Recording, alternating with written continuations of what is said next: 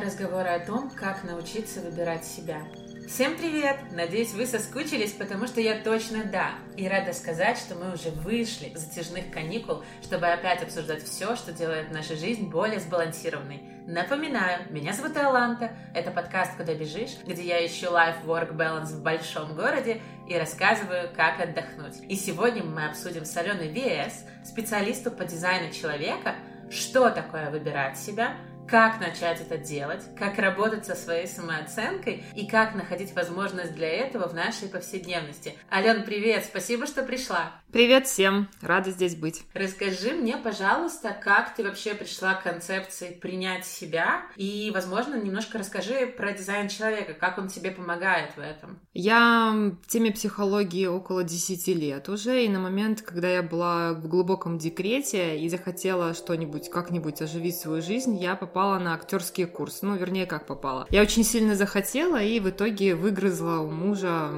возможность туда сходить. И вот, когда меня стало затягивать по-настоящему то, что мне было интересно, оказалось, что все мое окружение было к этому совершенно не готово. Никому не хотелось видеть, что мне нужно больше времени для себя, больше времени для выступлений, репетиций или встреч даже по интересам просто. И вот с этого момента, собственно, начал, начался такой путь к тому, чтобы быть на своей стороне. И это был очень непростой путь. Меня аж триггернуло немножко, что твое окружение не было к этому готово. То есть они не хотели давать тебе не знаю, время для себя или как это выражалось? Ну, это классическая ситуация. Окружение обычно вообще не готово к тому, чтобы ты менялся, только лишь потому, что мы все хотим, чтобы все оставалось как есть. Так удобно, безопасно, привычно. Поэтому, если вы собираетесь меняться, будьте готовы к тому, что большая часть людей, которые вас окружают, не будут согласны на эти изменения. Это очень странная история, но когда я стала осознавать себя как феминистка и стала изучать это, причем феминистка не просто из паблика ВКонтакте, а я стала там, училась в Эклабе, в арт-колледже и так далее,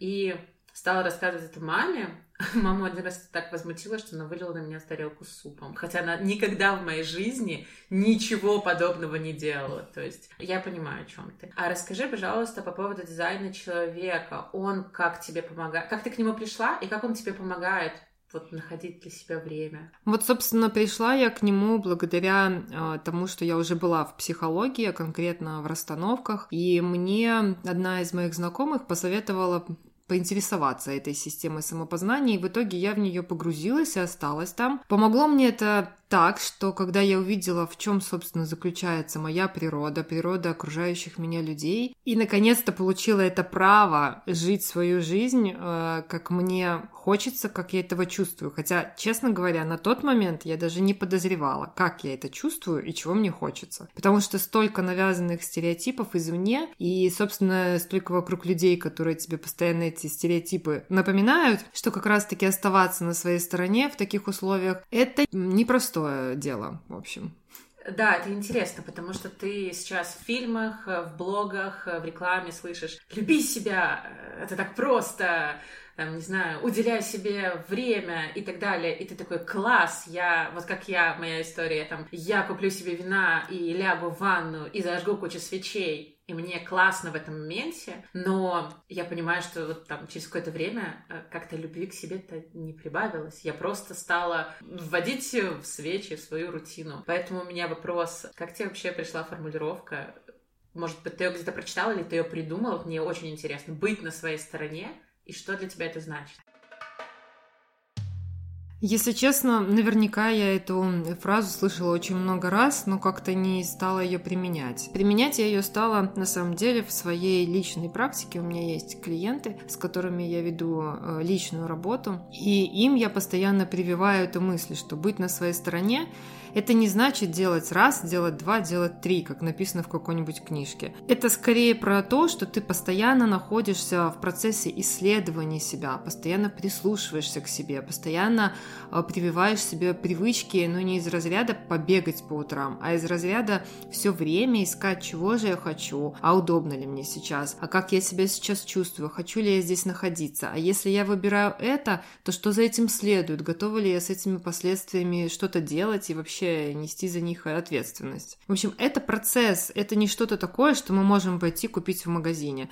Иногда нам хочется вина и ванны, а иногда хочется пойти и пострелять в тире или пойти, я не знаю, боксом позаниматься. И это тоже нормально. А, в нашей, в нашей жизни чаще всего есть какие-то ограничивающие такие темы, например, что э, девушка не может захотеть пойти под парусом, например, учиться кататься на яхте. И ее всю жизнь может это ограничивать в, в том плане, потому что в, в душе она будет этого очень сильно хотеть, но муж, дети, родители которые говорят, ты что, это все фигня, вот смотри, у тебя дети. И вроде как мы тогда включаем ум, который находит 1500 аргументов к тому, чтобы этого не делать. А внутри будет вот эта гнетущая, тянущая такая тоска по той, по той настоящей себе, которая могла бы проявиться. Я понимаю, о чем ты, потому что э, мне всю жизнь говорили, что я гуманитарий, мне всю жизнь говорили, что я талантливая, что я умею писать, ну, в первую очередь мама, то есть, что я хорошо пишу, что у меня есть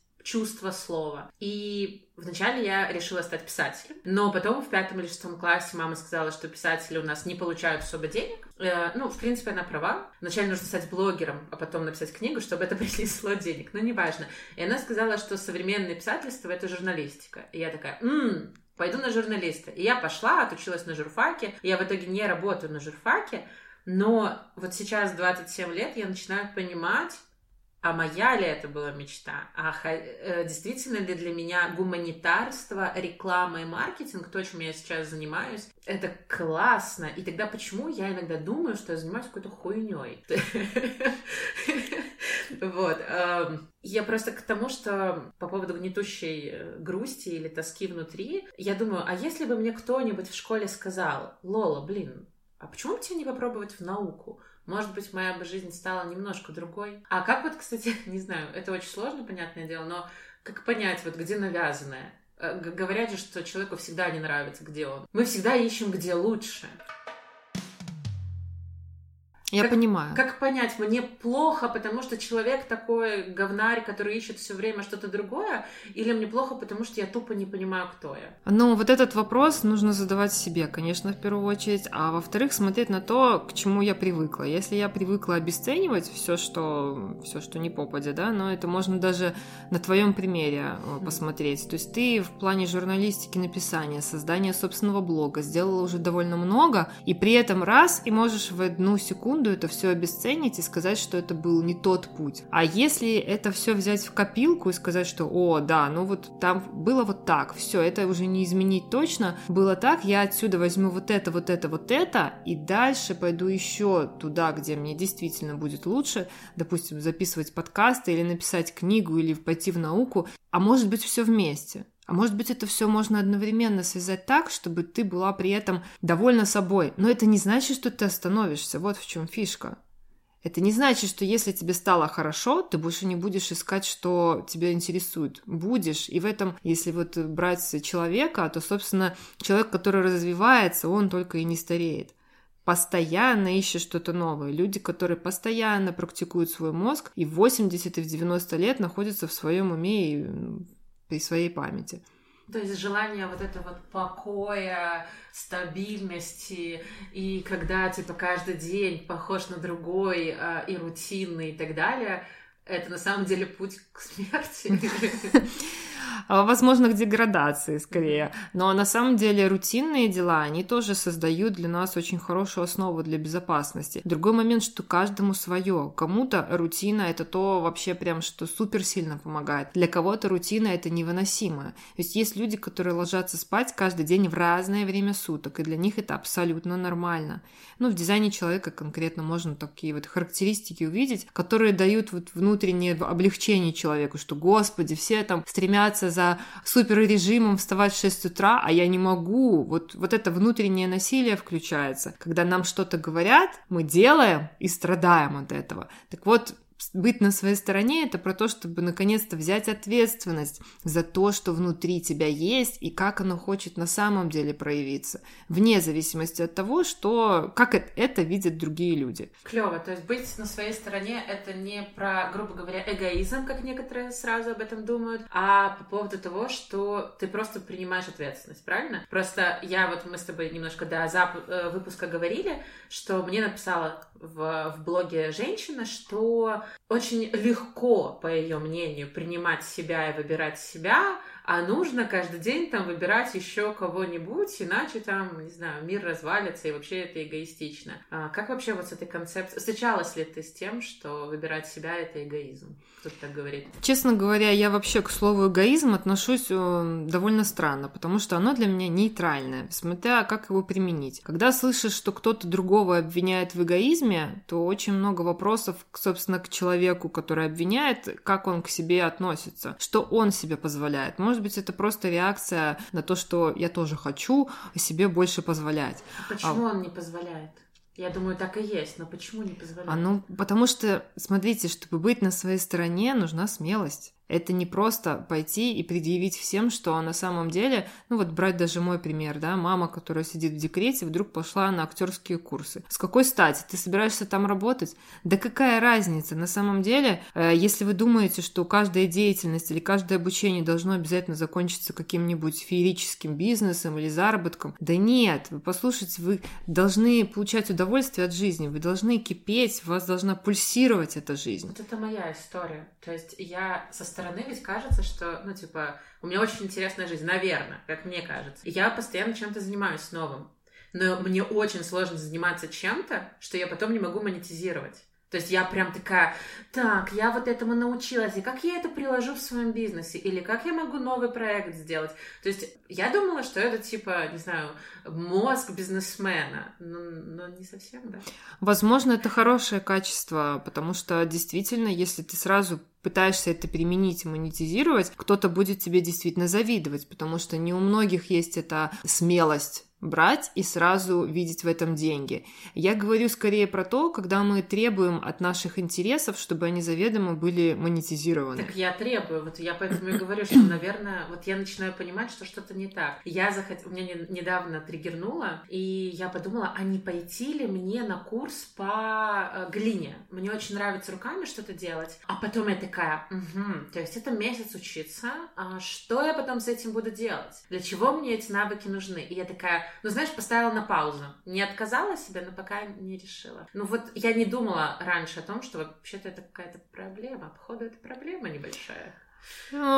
Проблема это слишком громкое слово для такого проявления, скорее недостаток э, какого-то доверие самой себе и доверие своим выборам. Вот это тоже про то, чтобы быть на своей стороне, мы должны уметь доверять тому, э, что в нас происходит вообще, в принципе, что в нас происходит, и эмоциям, которые в нас есть, и мыслям, которые в нашей голове, и нашим выборам. Мы очень должны быть чувствительны больше всего к себе самим, и вот к этому должно быть много доверия. И если у тебя есть какой-то интерес к чему-то, то здесь это как ты никогда не знаешь, чем это обернется. Может быть, действительно ты будешь когда-то параллельно своим трем бизнесам делать еще посуду из глины, на которой будет там кошачьи лапки, потому что у тебя трое котов, и ты будешь ее делать, а они будут по ней ходить. И это будет офигенный тренд. Да не знаешь ты. Об этом говорит и дизайн человека, что когда мы пытаемся подключить ум к нашим каким-то решениям, на которые у нас есть энергия внутренняя, и ум нам начинает говорить, ай, ну это какая-то фигня, глина это прошлый век, ай-ай-яй.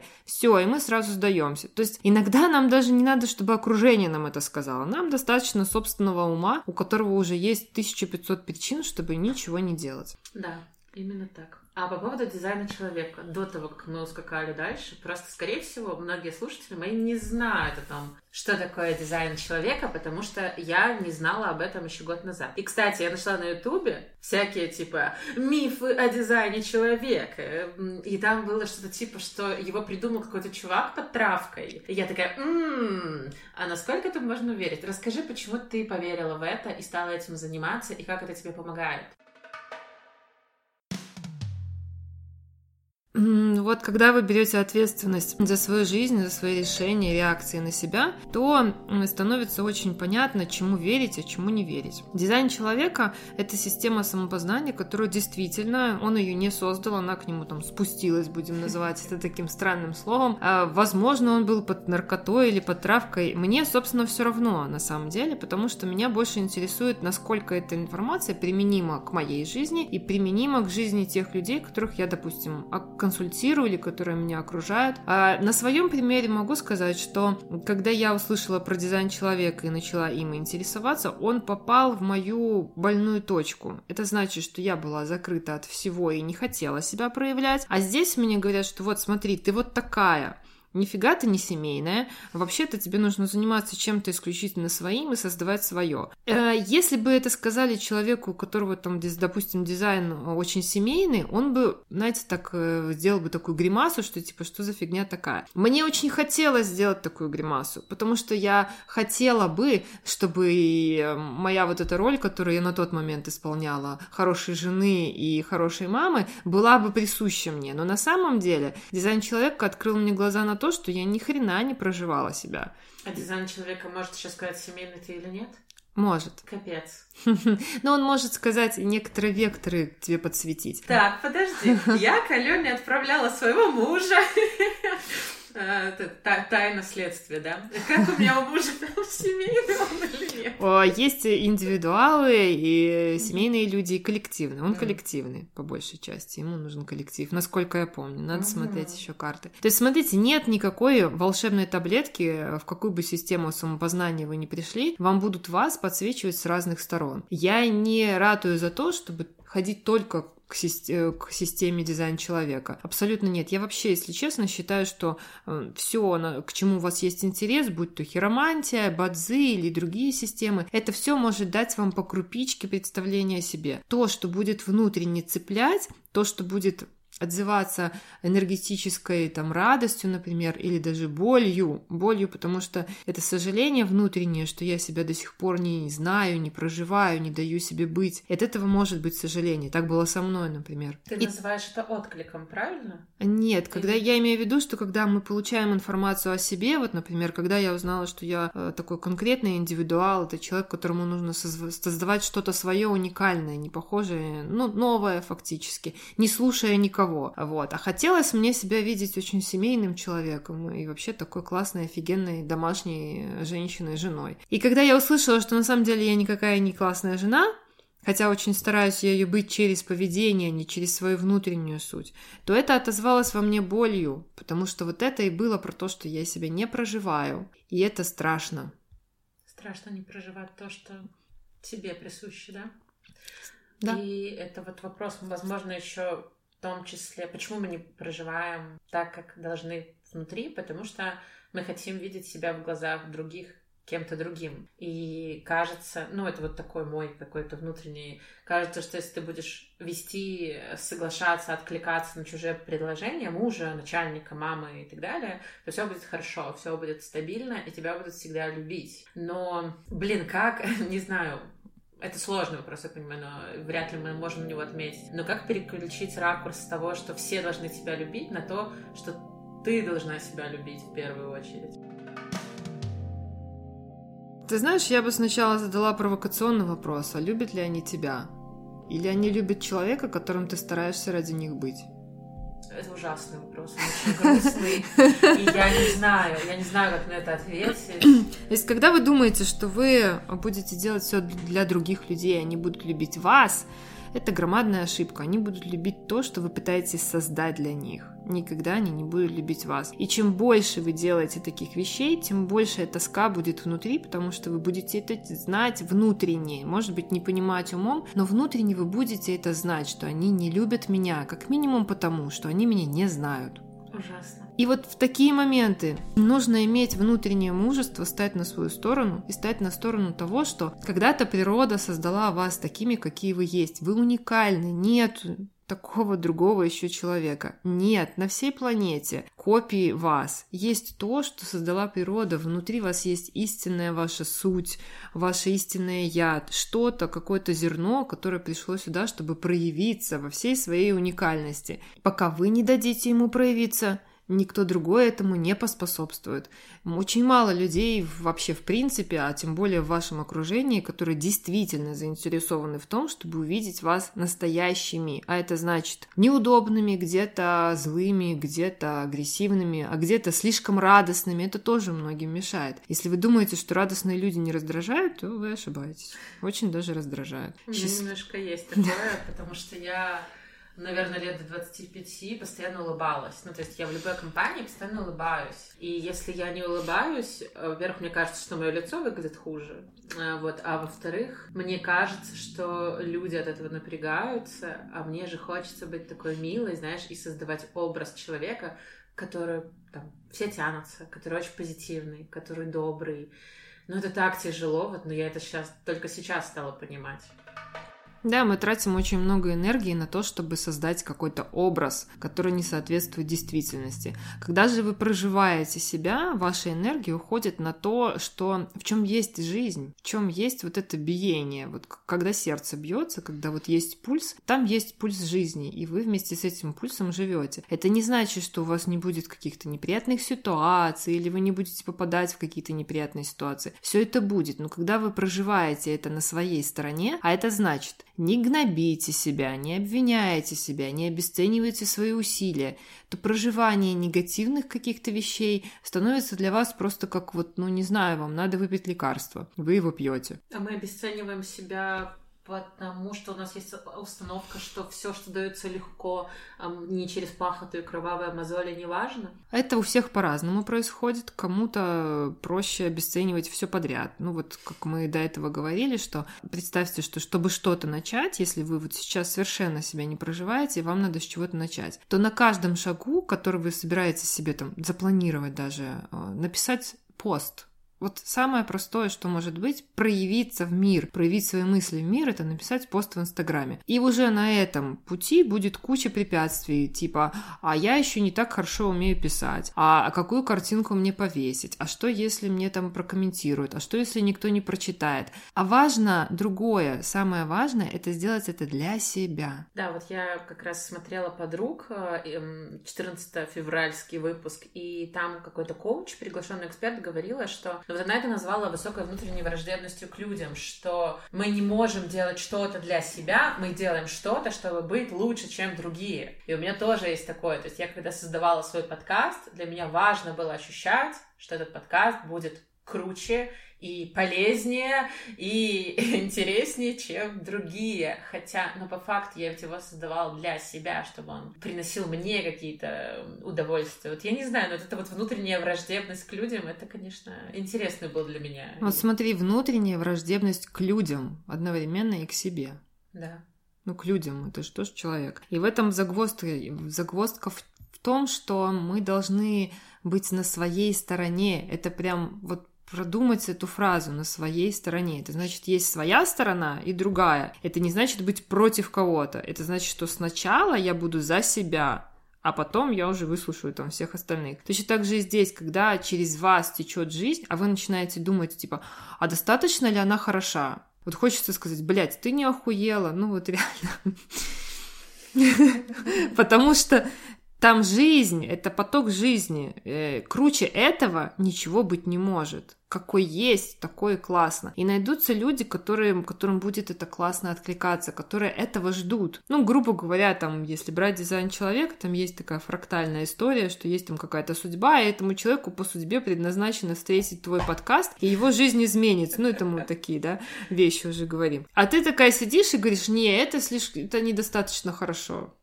Да, это, эм, мы с тобой об этом немножко говорили до этого. Э, и опять же, в этом выпуске подруг я еще один инсайт нашла. Там у одной из ведущих она говорила о том, что когда ей говорят, что она классно выглядит, ей это отзывается. А когда ей говорят, что вот она создает такой классный проект подруги, она как будто внутренне сжимается и хочет быстрее это промотать. И вот у меня абсолютно та же история, вот к чему они пришли, что комплимент ты такая красивая, он ни к чему не обязывает. А похвала — это про чужие, соответ... про чужие желания и соответствие им. То есть тебе говорят, блин, у тебя такой классный подкаст, а, он очень полезный для меня. И как будто бы тебе кажется, что на тебя это накладывает груз или бремя ответственности, чтобы твой подкаст и дальше был классным, и дальше помогал этому. Понимаешь, в чем это? То есть вот девушки в этом выпуске разделили комплименты, и вот так, такие штуки, которые как будто накладывают на тебя чужие ожидания. У меня же такая история, мне очень сложно читать что-то про работу, но если мне скажут, ой, ты классно сегодня выглядишь, такая, ну, хорошо, спасибо, очень приятно. У всех по-разному, смотрите, вот э, и Аланта говорит о своей какой-то истории, это не значит, что у всех так. Я знаю девочек, для которых комплимент — это чуть ли не оскорбление, потому что для нее это будет значить, что вчера она выглядела плохо, а сегодня она, оказывается, выглядит шикарно. Это опять возвращаемся к ответственности за то, как мы принимаем информацию. Когда нам говорят, что мы прекрасно выглядим, у нас всегда есть выбор, как взять эту информацию. Взять ее в качестве комплимента и приятных слов, или взять, как ты говоришь, когда тебе про работу говорят, что на тебя накладывают какие-то ожидания. На самом деле эти ожидания накладываешь на себя ты сама, через слова другого человека. Ну, раз наложила, значит, можешь и снять. Ну да, как будто мне на самом деле немножко все равно по поводу внешности, это не мой триггер, но в работе я должна типа быть всех рвать.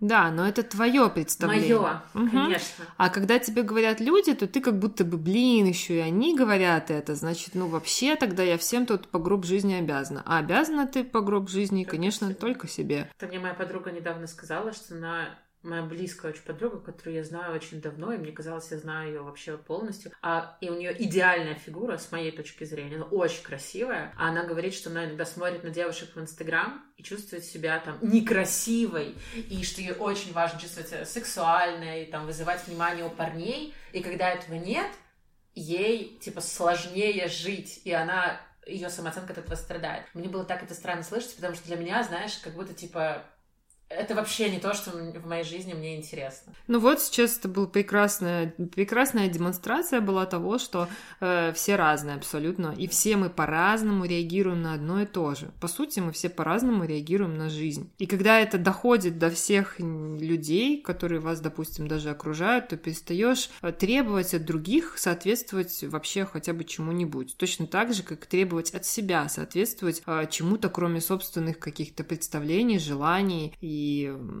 стремлений даже. Согласна. Я когда узнала, что у меня муж по мы сделали психологические тесты всякие, и оказалось, что у него очень много ригидности, ну, ригидных установок, то есть у него прям есть внутри это все, и ему очень сложно принимать что-то новое. А у меня, наоборот, там, типа, максы лобильности, то есть я очень гибкая. И когда я это поняла, я как будто бы перестала его осуждать за то, что ему так сложно принимать новшества, потому что, ну, вот он такой, как есть. Это, кстати, прикольно, когда ты принимаешь другого таким, какой он есть. Это реально даже снимает с тебя какой-то гру- груз работы, не знаю, груз споров. Зачем тебе с ним спорить, тратить на это ресурсы?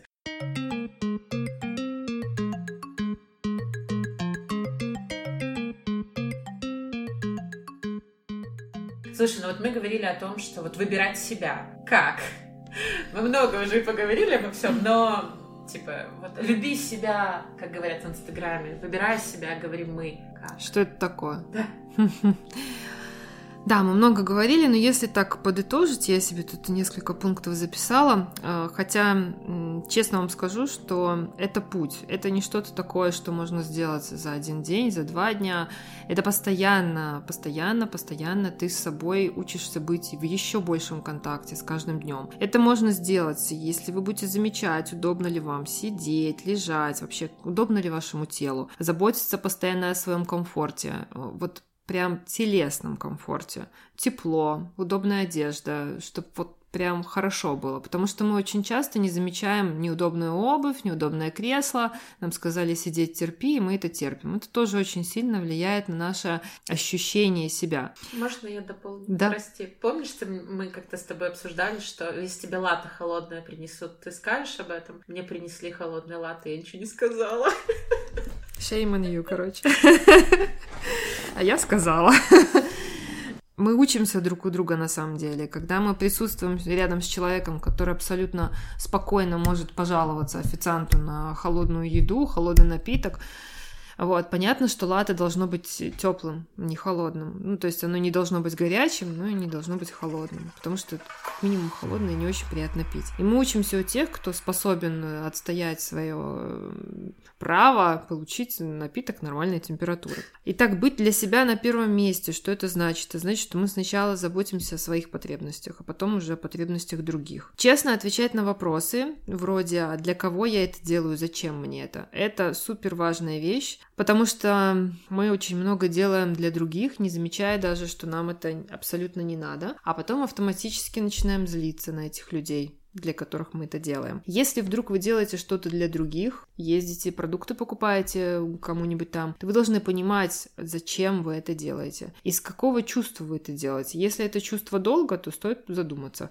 Если это чувство, что я хочу поделиться своей любовью, теплом, вниманием своим, э, это совсем другая штука. И когда вы ведете вот эту привычку спрашивать себя, а зачем я это делаю, для кого я сейчас это делаю, это очень сильно приблизит вас к тому, чтобы прислушиваться к себе. Формировать привычку хвалить себя, а не гнобить. О, ну тут можно говорить вечно, на самом деле. Я думаю, что мы с тобой об этом запишем еще один выпуск попозже.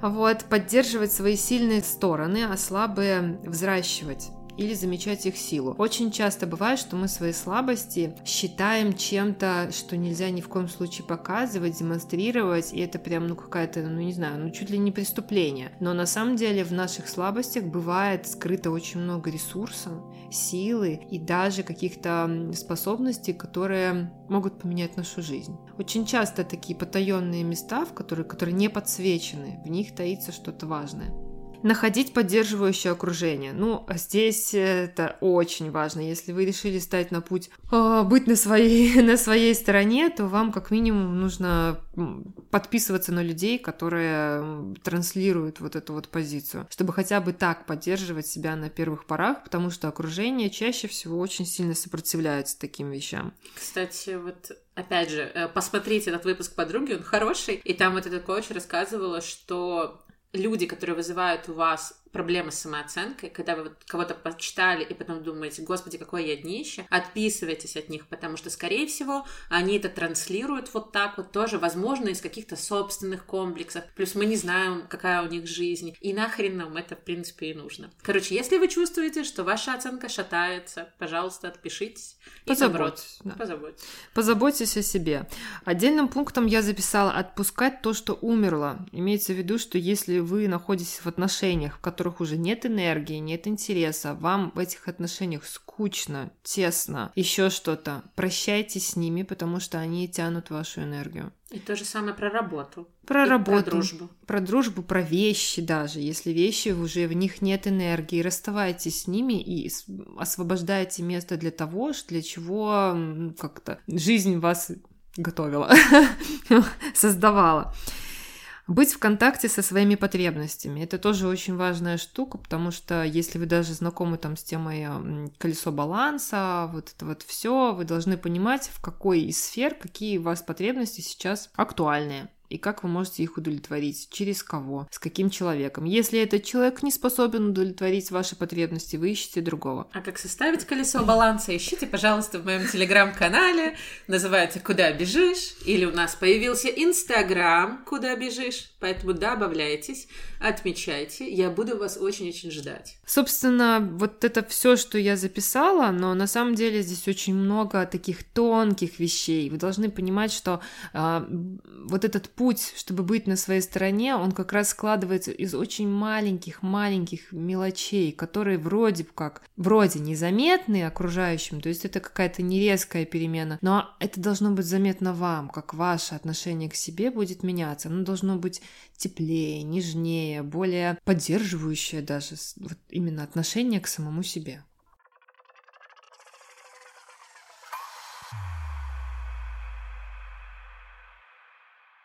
Я не знаю, насколько это правильно, но мне нравится идея иногда посмотреть на себя как на ребенка или там на маленькую Лолу, грубо говоря, или, ну, или как на друга, и отнестись к себе так же, как ты относишься там к детям или к своим друзьям, и там где-то пожалеть. Я вот такое стала иногда практиковать, что там Слушай, ну, ну, ну, бывает, ничего. Да, shit happens, как говорится, и мы от этого не застрахованы абсолютно. Но то, что точно в нашей власти, это относиться к этому как к чему-то, что не характеризует нас. То есть действие отдельно, я отдельно. Я могу быть абсолютно точно, ну, грубо говоря, ну так, хорошим человеком, да, и сделать что-то нехорошее, оступиться, ошибиться. И это не конец Вселенной, не конец жизни. Ничего от этого не рухнуло. А как тебе идея такая, что если у тебя есть проблемы с самооценкой, а ведь мне кажется, это очень сильно завязано, а, то у тебя, возможно, проблемы с самоидентификацией. То есть ты, ты реально не понимаешь, ну, как можно любить себя или не любить себя, если ты, в принципе, не очень понимаешь, кто ты и что ты. И а, я нашла такое упражнение, что можно попросить друзей написать, как они тебя видят и за что они тебя ценят. И, грубо говоря, там, читать эти их письма, и, может быть, это как-то тебе покажет, кто ты есть. На самом деле упражнений море. А другой вопрос, что, э, безусловно, это интересно, как минимум, сделать, узнать, что о тебе думают твои друзья, за что они тебя ценят и все такое. Но имейте в виду, какое окружение сейчас вас окружает.